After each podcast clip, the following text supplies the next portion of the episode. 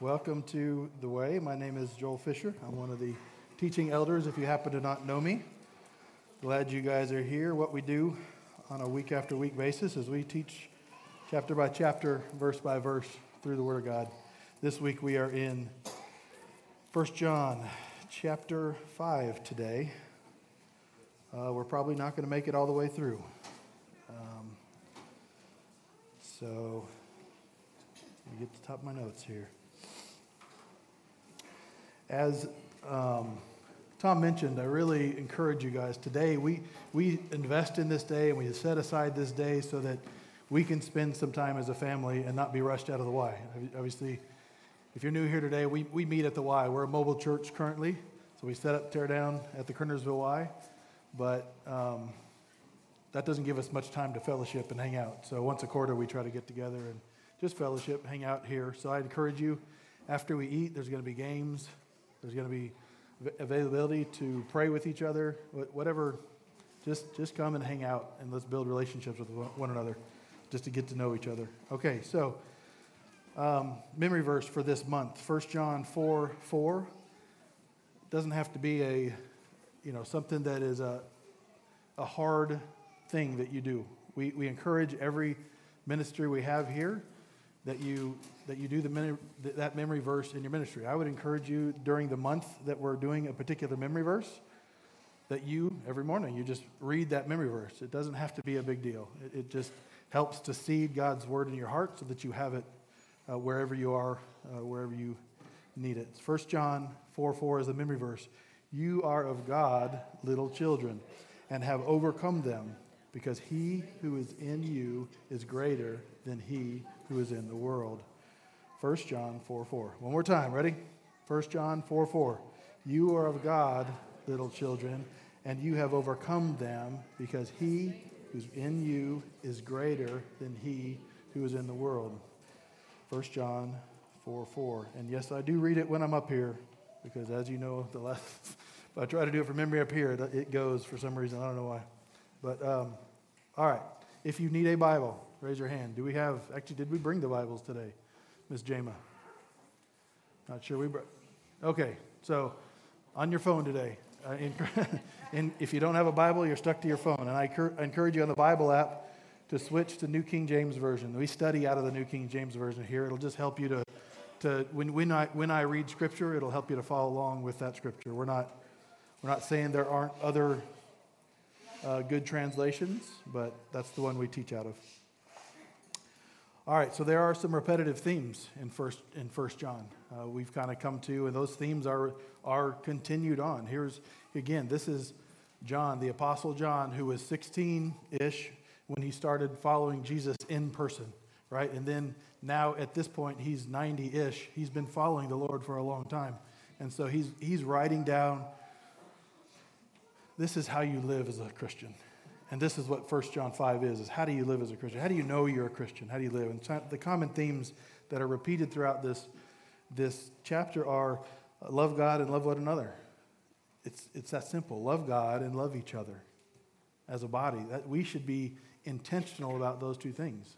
Intentional about loving one another as, as a body. That's part of what this family day is. How, how do you love people if you don't really know them all that well? And so we want to we want to break down those walls that a lot of us kind of pass on a weekly basis and we don't really have much interaction during the week. And so, one way to get past that is today, Family Day. That's the first step. And then, Home Fellowship Group, that's another step. To get into a small group of people that you're meeting with on a consistent basis outside of a, a big group that you can, you can be open and, and intimate with and, and able to share the things going on, ask the questions you have, get prayed for. It's critical. Love God and love one another. Sin is not part of who you are as a believer. If your faith is in Christ, a common theme in this, in this book is sin is not part of who you are. There's, there's, he also gives you what to do when you do sin, but it's not part of who you are. You no longer walk in that as an identity. Uh, how to know if I'm saved. How do we know if we're saved? He gives several different tests in this book, how to know you're saved. And then the, the, the final kind of theme is, is continue and abide. It's this idea of just continue, just abide, just, con- just continue walking with the Father. Let's continue pursuing this active, this idea of an active faith. It's not a, I made a confession of faith one Sunday morning somewhere, and that's it. It is a continuing, abiding, walking in Him. Okay, let's read 1 John chapter 5. Um, we're going to read through 9.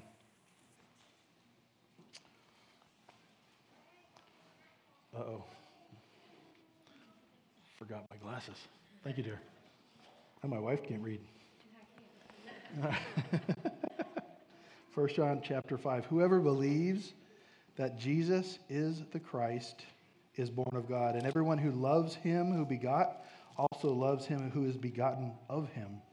By this we know that we love the children of God, when we love God and keep his commandments. For this is the love of God, that we keep his commandments, and his commandments are not burdensome. For whatever is born of God overcomes the world, and this is the victory that has overcome the world, our faith. Who is he who overcomes the world but he who believes that Jesus is the Son of God?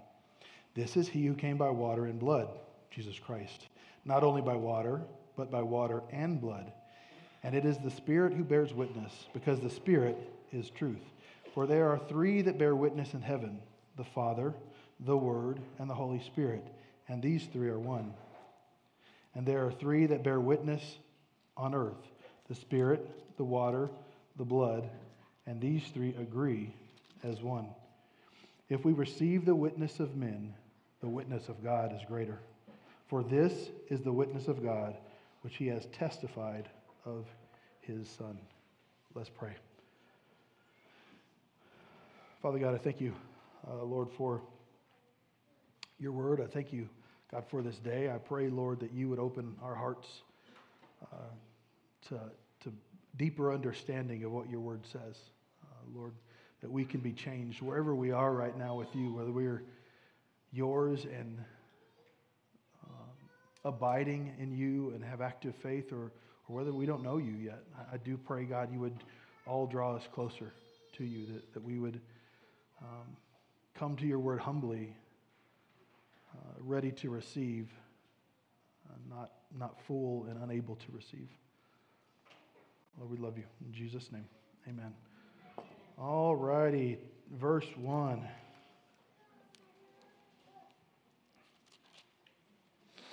Whoever believes that Jesus is the Christ is born of God, and everyone who loves him, who begot, also loves him who is begotten. So Jesus is the Christ. Whoever believes Jesus is the Christ. So this is a, a critical thing. This is how we come to know Christ. This is how we're born. When we look at this born here, the Bible describes us each individually as when we were born of the flesh, we were born dead spiritually. And so when we, when we put our faith in Christ, we then are born spiritually. And this is the idea born again, right? It's a Christiany term that gets made fun of in our culture, but that's the idea is born a second time. I was born physically. At some point, I put my faith in Christ. I'm born spiritually. I'm born again, right? Born a second time. And in order to do that, it's here's what, it, what it's talking about. Those who are born of God, excuse me, Christ is born of God, but we'll talk about that later, is um, whoever believes Jesus is Christ is born of God. So what is what is Jesus? What is who is Jesus? What is Christ? And we you sometimes hear Christ Jesus, you sometimes hear Jesus Christ. Obviously we know that that that is his name is Jesus. His title is Christ. Jesus is a is a translation of a translation of a translation. So it was Yeshua in Hebrew, translated to Isus in Greek, translated to Isis in Latin translated to Jesus in English. So that's how we came across our word Hebrew, Greek, Latin don't, don't have a, a J in their language. So we have, we have a, that's how we came to, to Jesus. Um, and you can kind of, in Latin languages like Spanish, Jesus, you don't hear, you don't hear that hard J either. So that's, that's how we came to, why do we call him Jesus? This is Jesus. He was Yeshua. Yeshua means the Lord, Yah, the Lord, is salvation. The Lord is salvation, is what that means. And in, he, in a direct translation from Hebrew to English, Yeshua is our modern day Joshua. Jesus would have been called Yeshua by his parents, right? That's what he would have, when, when Mary was calling, calling him in for breakfast or lunch, he would be, she would have been calling him Yeshua. There's nothing wrong, obviously, with us calling him Jesus. There's people out there who will, oh, it's heretic to call it. No, it's just what, what it translates to in our language. It's his attributes that, that are the most, most important that the Lord saves, right? Okay, so Christ is then a similar thing. Christ is Mashiach in, in Hebrew, which translates directly to Messiah, right? Anoint, the anointed one, the chosen one. Um, Mashiach translate to Greek is Christos, translate to English is Christ. So that's our Jesus Christ, right? And that, that means the anointed one. That means the chosen one. That is who, who he is uh, from a biblical perspective. And we're not getting too deep in that, but Isaiah 42 1 is a, is a messianic verse speaking of the Messiah to come. Not necessarily Jesus' name written here, but it's speaking of the Messiah to come, the Christ to come. Isaiah 42 1 Behold, my servant, whom I uphold, my elect one, chosen one, in whom my soul delights. I have put my spirit upon him. He will bring forth justice to the Gentiles. Who are Gentiles? Anybody know who the Gentiles? No. Are you an idol worshiper? We are not Gentiles. We are not Gentiles. And that's become a common thing in our culture is that we're we are Gentiles. No, we Gentiles are idol worshippers. If you, if you are a worshiper of idols, you're a Gentile. But if, if not, you're not. So this now this is that is common in our lingo that we identify ourselves as, as Gentiles. We are not. We, we have become grafted in. If you are a follower of Christ, you are part of his family. You are no longer outside of, outside of his family. All right, same chapter, a little bit down there, 42, 6 through 7. I, the Lord, have called you in righteousness, and I will hold your hand. I will keep you and give you as a covenant to the people, as a light to the Gentiles, to open blind eyes, to bring out prisoners from, from the prison who sit in the darkness from the prison. Every single one of us, at one point, before we were spiritually born again, born a second time, we did worship idols. And we think of that as a gold thing that we're bowing to, right? But that's not what, what the Bible is necessarily describing as idols. Those are idols, yes. But it's anything that we put in, in the place of God and the priority that He should be in. He deserves our worship. He deserves our praise. He deserves, if we say that Jesus is Lord, the anointed one, we truly believe that, He deserves the number one place. If, if I think Steve said it and DA reiterated. In our modern lingo, we would say he's the boss. We call him Lord in Scripture, but in our modern, it's boss. And you do what your boss tells you to do sometimes. but, in this case, he's not just boss, right? He is Lord God Almighty, more than just a boss. So that's as far as I'm digging in right now into who Jesus is. Um, and if you believe that Jesus is the Christ, the Messiah, the anointed one, the Holy Lamb of God who takes away the sin of the world, you are born of God, born again, as I said, right? Um, this believe here, it's important though to understand this believe because we have a weird concept of believe in our culture. And I don't know if you've seen, um, I mean, people have them hanging on the wall all over. They're, you'll, you'll see them if you log into Facebook, every other post is believe, have faith, believe, have faith. So you can you want to throw those pictures up there, Leah. There, you, have seen these things, and we're not talking. Uh, the biblical idea of belief is not this simple belief in some nondescript thing. It is the biblical idea of belief here. We don't just kind of, oh, I like, I like the name Jesus. I believe in Jesus, right? It's, it is a, I have wholeheartedly put, I wholeheartedly believe that Jesus is the Christ, and he is capable of doing what the scripture says he is able to do. He's capable of, of me fulfilling me putting my faith in him. And we're going to talk a little bit in a minute what, what it looks like to put your faith in things where it doesn't belong. But um, there is enough evidence for anybody willing to believe, but it is not head knowledge that saves. It is wholeheartedly placing your trust in Jesus. There's enough evidence for anyone willing to believe. That's the key there. Anyone willing to believe. But it is not head knowledge that saves, it is wholeheartedly placing your trust in Jesus. There's a there are many people who will never find enough evidence to follow Christ. It's not because there's not enough evidence. There, there is lots and lots and lots of scriptural evidence. There's lots of historical evidence to prove that Jesus is who he says he was, that the scriptures that we have now are, are reliable. There's tons of evidence of that if you're willing to believe it. If you're not willing, it's not, not going to happen. So that uh, uh, if you're not a believer in here, that's what I would encourage of you is you can't fake that. I'm not telling you fake it till you make it. I'm saying be willing. Have, have your heart open to be taught, not closed to be to you can't hear any of this. I, every, no matter what is said, that's just not enough. That's, that's the unwillingness. Verse 1 and 2. All right, whoever, I want to re- reiterate one. Whoever believes that Jesus is the Christ is born of God, and everyone who loves him who begot also loves him who is begotten of him. You cannot love God and not love Jesus. You cannot love God and not love Christians. That can be hard sometimes. It can, it can be difficult to love your brother sometimes. It can be, we're all fallen. We're all annoying in some ways.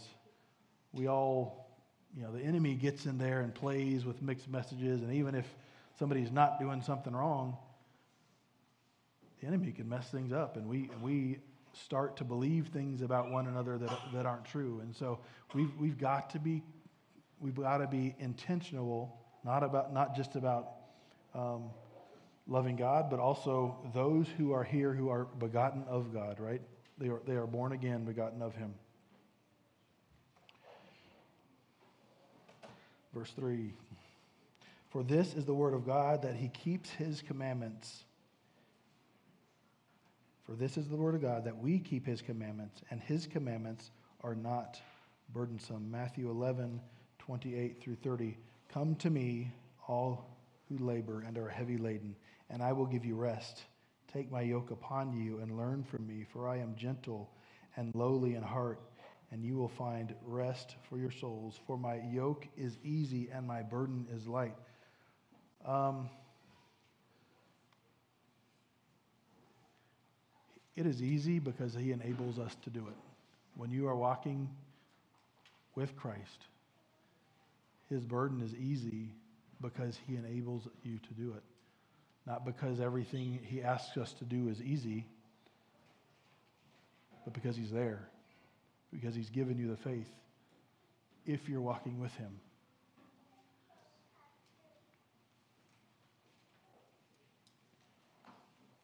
For whatever is born of God overcomes the world. And this is the victory that has overcome the world our faith. That whatever there is generally translated something like a whoever or a whosoever um, is born of God overcomes.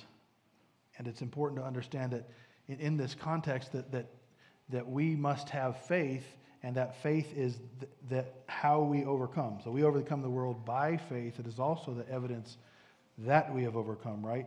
Faith is the way that we have victory.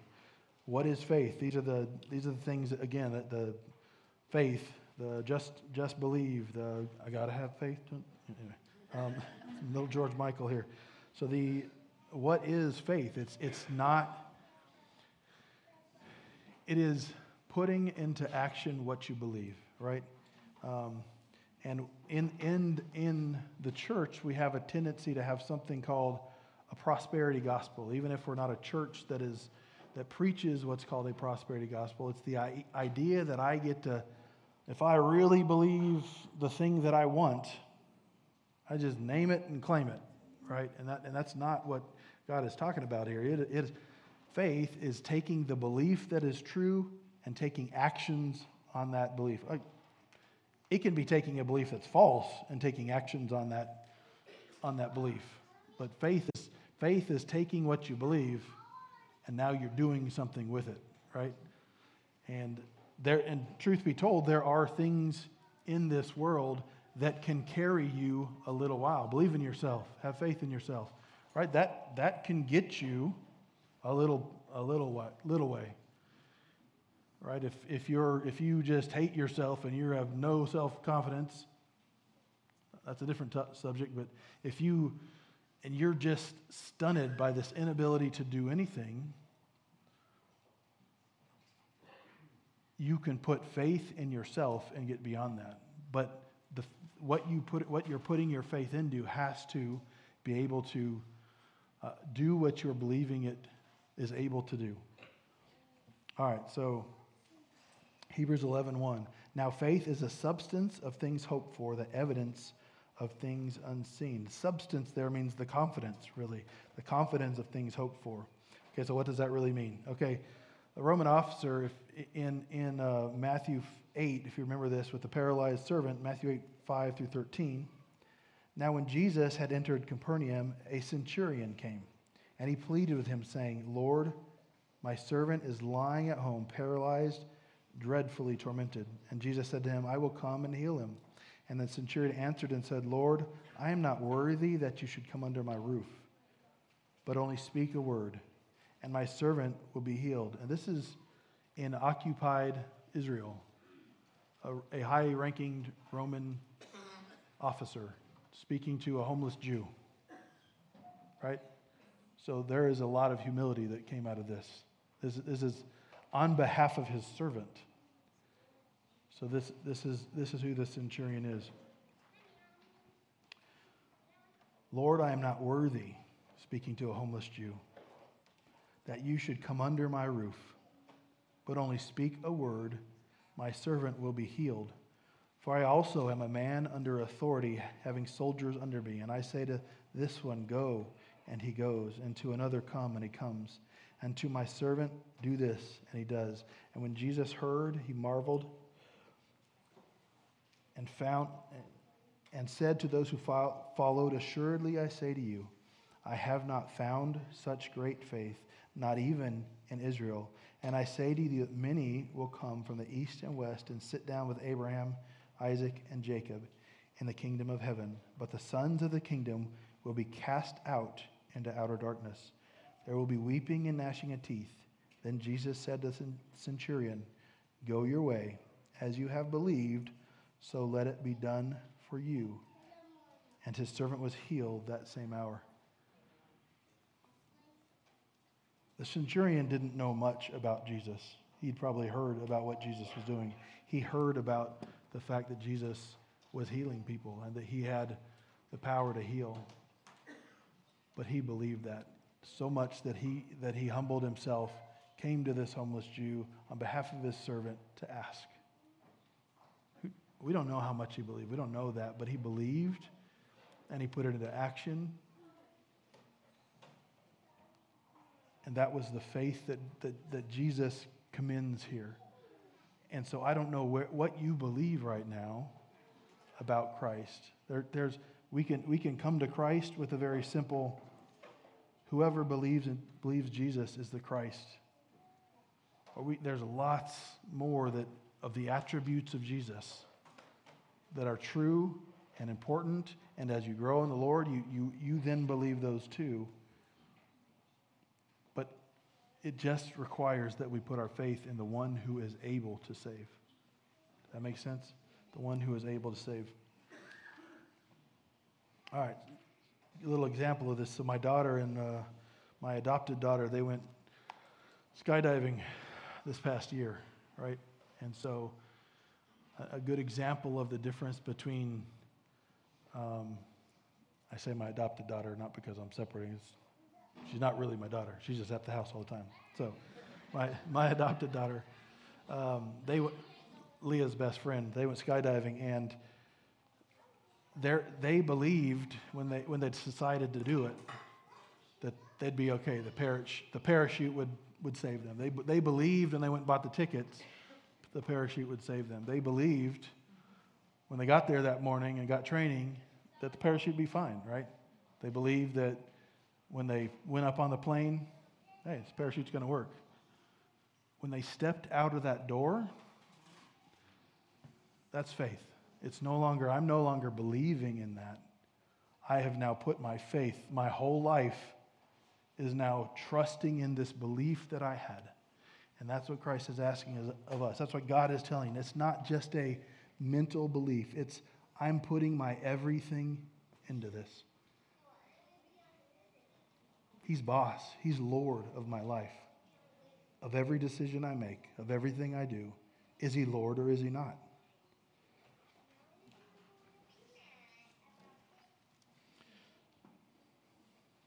And again, the centurion, going back to him, could have put that exact same belief. He could have gone to Caesar and asked, Will you heal my servant? And Caesar, a very powerful man. A lot of people believed him to be God. His servant would not have been healed. He didn't have the power to do that. So your, your faith needs to be placed in something that has the power to do what you believe they can do. So misplaced beliefs and, and amazing faith aren't going to get you there. It's who do you have your faith in? What do you have your faith in? As, as my example here, I can have, right? I can have all the faith that I want that this thing can carry my slim figure. hey, that's not funny. I can, I can, I can believe it is going to carry my weight. I got faith. I'm, I'm going to have faith and step out onto it, right? Right?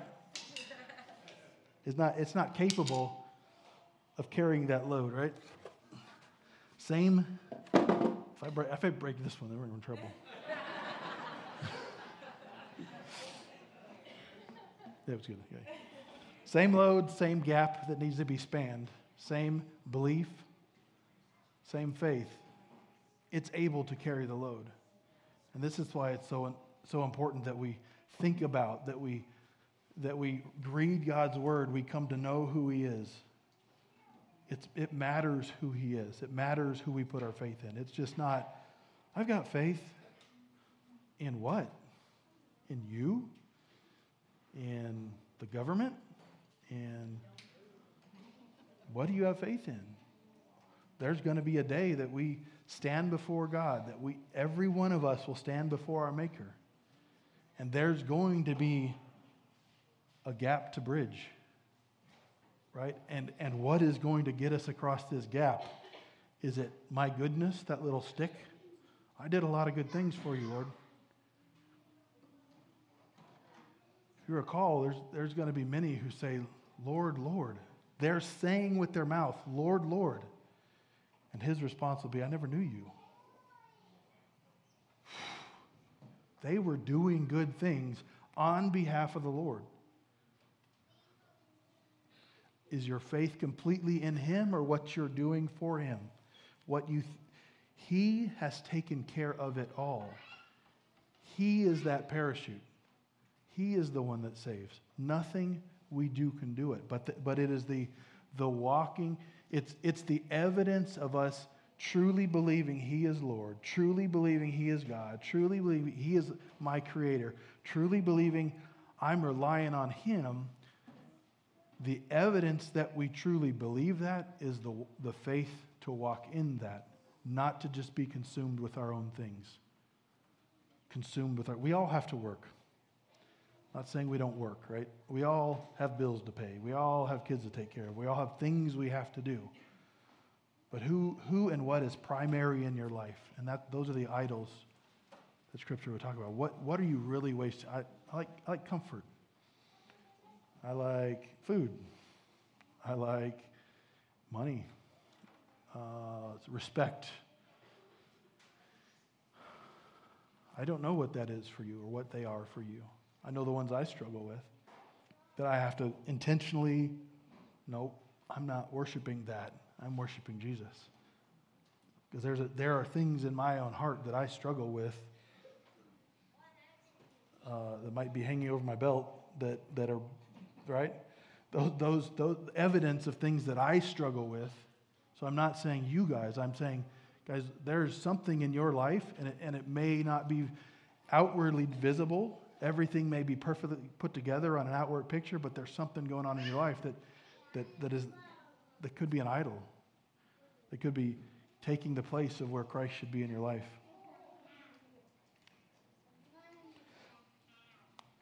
Verse 6. This is he who came by water and blood, Jesus Christ, not by water, but by water and blood. And it is the Spirit who bears witness, because the Spirit is truth. For there are three that bear witness in heaven the Father, the Word, and the Holy Spirit. And these three are one. One reason that I like the New King James um, and the King James is the text that they use to be, be translated from. But if, if you'll notice, if you've got a paper Bible, you have footnotes on this scripture. Uh, there, there are, actually, Leah, go ahead and put up that um, the little chart. It's quite an eye chart. You might, might want. It's down a little ways. I skipped. I'll go back up. All right. So.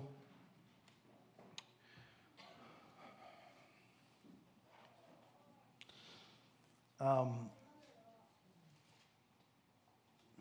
so, so in when you're, I'm trying not to get too crazy here. So, so in when you're talking about ancient documents, right? And the Bible is an ancient document uh, written between 45 ish and 90 ish AD. Um, so when you're talking about ancient documents, there are autographs, right? Those are the original document that somebody, the original author, wrote down. And then there are manuscripts. Manuscripts are copies of that original document, right? And so they didn't have a Xerox copier, they didn't have email, they didn't have Word document, they, didn't have any of that, right? So they, they would literally, they would take the autographs, and there would be scribes that faithfully copied those, copied those letters.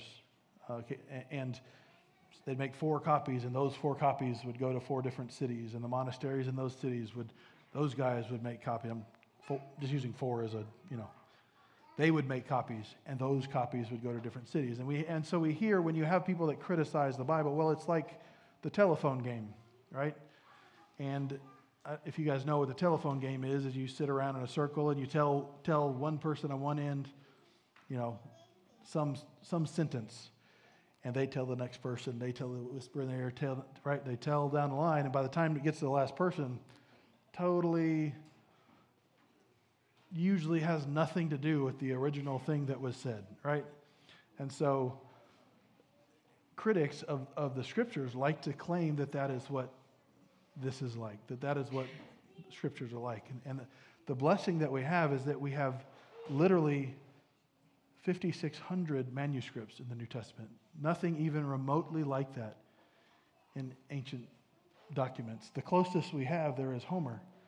And if you see that Homer was written in 900 BC, the earliest copy is 500 years later. The earliest copy, manuscript that we know about is 900 years later. If you look at the New Testament, the earliest manuscript copy we have is less than 100 years after the original were written down, right? And we have 5,600 of them. And when you take all of them combined, they are 99.5% identical, right? So there's so, what about this 0.5%? Well, the vast majority of that 0.5% are minor grammatical things that don't really don't matter at all, right? They don't, they don't have much, they don't change what a sentence says. You know, in, in, our, in our thought, you could think a, a comma's missing or they, they switch out minor words. So, the vast majority of that 0.5% difference falls into that category.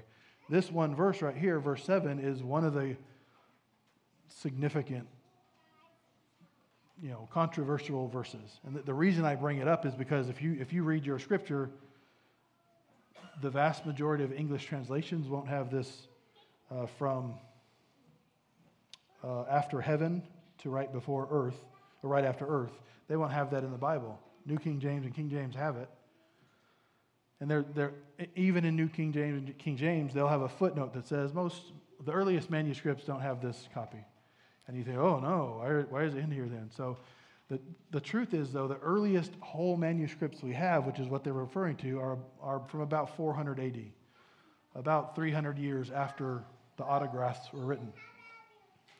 And you would think the earliest is always going to be the most accurate, correct? Well, that's not necessarily true because we have, outside of manuscripts, we also have writings, um, notes, letters, sermons from the early church fathers in which contain all of Scripture.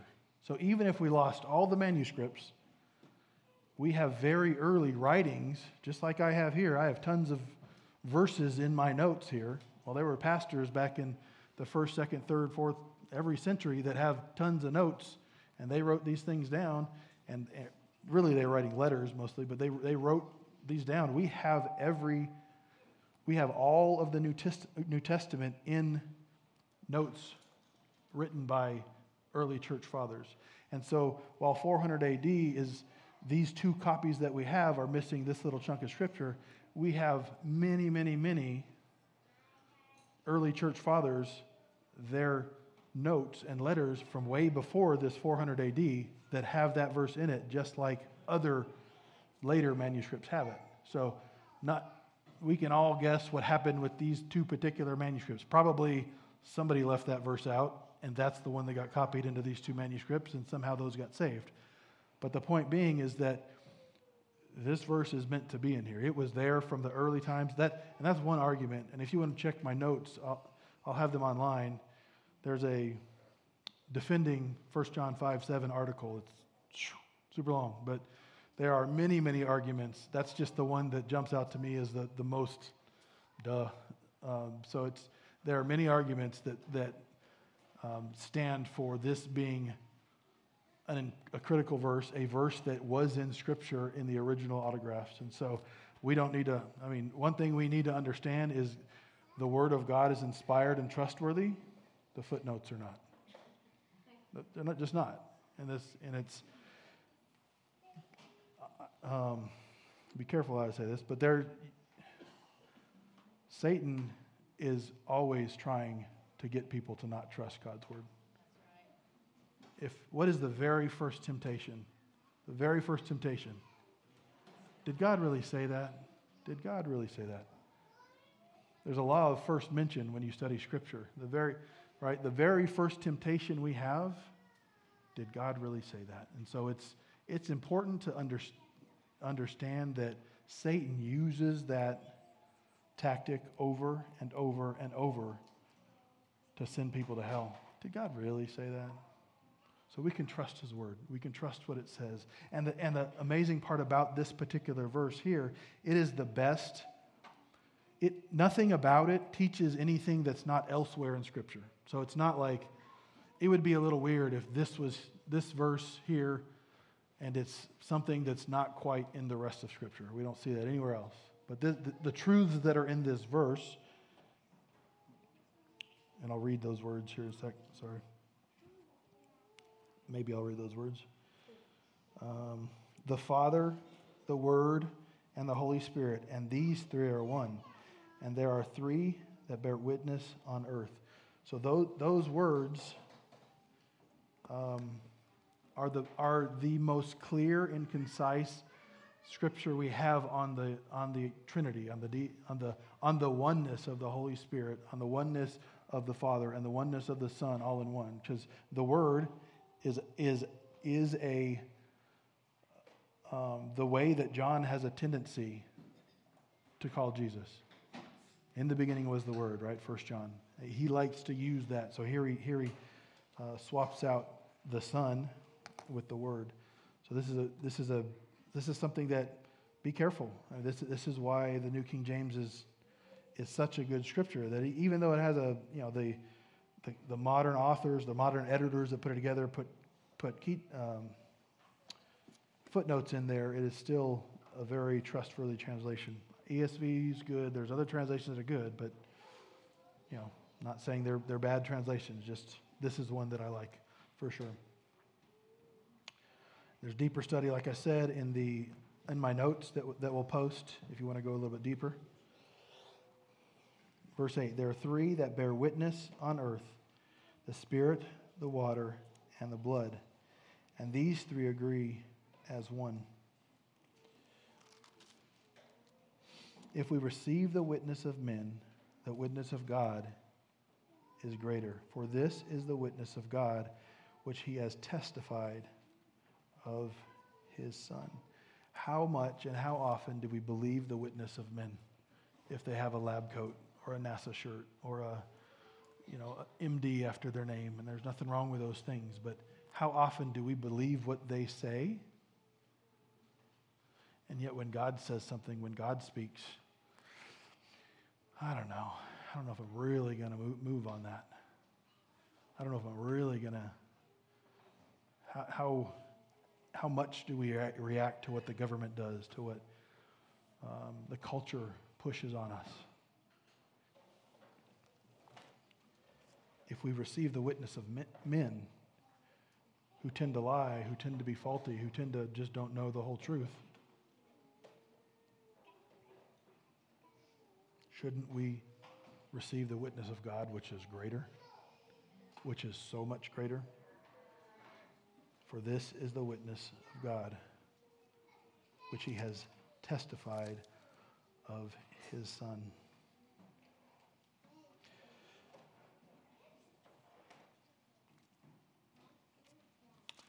Go back to 8 just for a minute. There are three that bear witness to the earth the Spirit, the water, and the blood, and these three agree as one. And so it's the Spirit, when you are, when you have given your life to Christ, when you're walking in faith with Him, the Spirit is testifying in your heart Jesus is Lord of my life. I know that Jesus is Lord. You, you know that in your heart. That's one of the, the, the witnesses to you, is that the Spirit of God will testify. No, I, I, I know. I know this. Not that I don't stumble, not that the, not that the enemy doesn't throw in doubt, but you know that's one of the, the Spirit testifies in your own heart. You know. The other witness, the water. There is a there when we get saved and we're not, we're there's no there's no salvation wrapped up in the act of baptism, but that act of dying to yourself, raising again. You're you're going in the water, raising up again. That becomes a moment in time where you died to the whole world, you raised up again to Jesus, and that becomes a, a, a testimony in your own heart, a witness in your own heart. I, what, what, what would make me do that? Why in the world would I do that? I believe what the Lord is doing in my heart. I believe the Spirit is telling me Jesus is Lord. And to show the world that, I, I, I was baptized, dying to my old self, uh, raising again to new. And then in uh, and the three, the third is the blood, right? And so, what is this talking about? I believe it's talking about um, the communion. This is the one thing that God has left us as a as a something we should do consistently as a body one right, if you will, that, that we as, as biblical Christians should be doing on a regular basis is that communion. And when you, when you have that cup and you, and you have that bread and you're thinking about, He was broken for me, right? His blood was shed for me. That should be a memory and, a, and, a, and an examination point of, He did this for me. And at that point, are you, is it about, are you confirming at that point that your faith is in Him?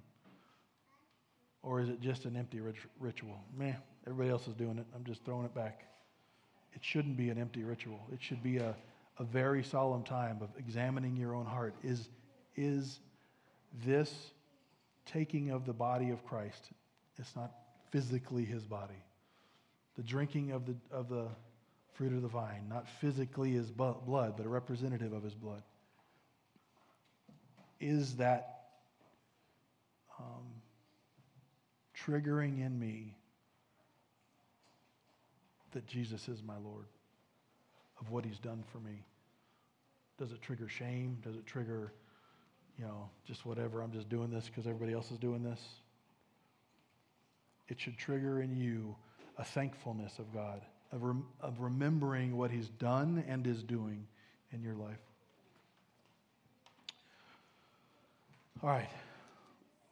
Uh, Dakota, will you go and come up? We're gonna, if guys, if you want to go and hand out the communion elements.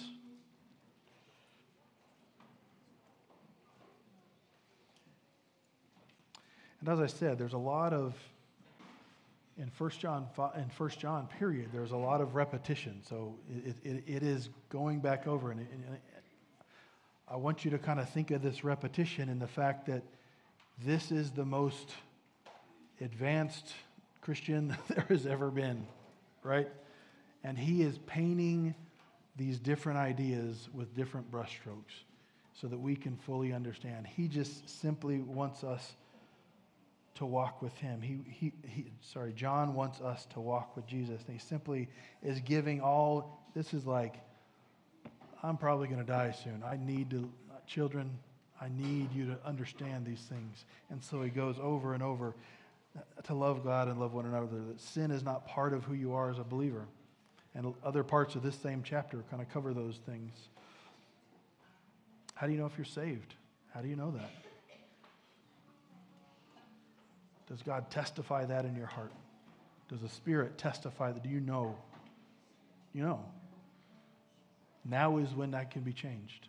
There will be a day when we step in front of the Father that that can't be changed anymore.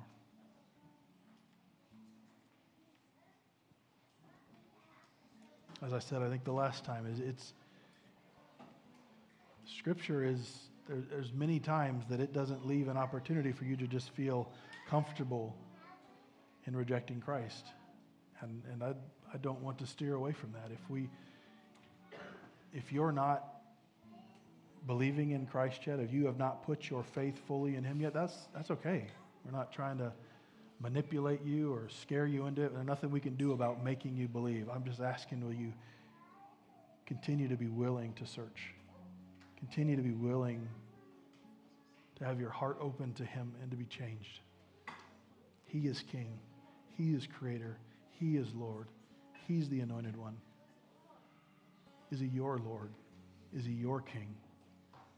He's your creator. He gets to choose. The rules are his, not ours. Well, I don't like the way this is. He's the creator. The creator gets to pick how things work.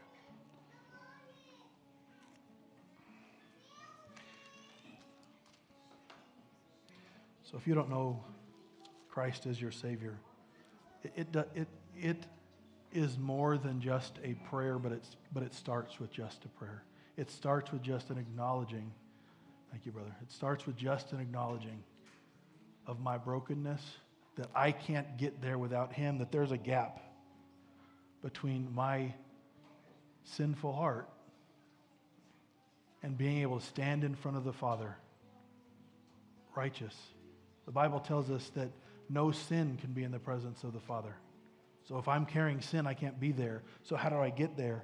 And Jesus is the one who covered that gap.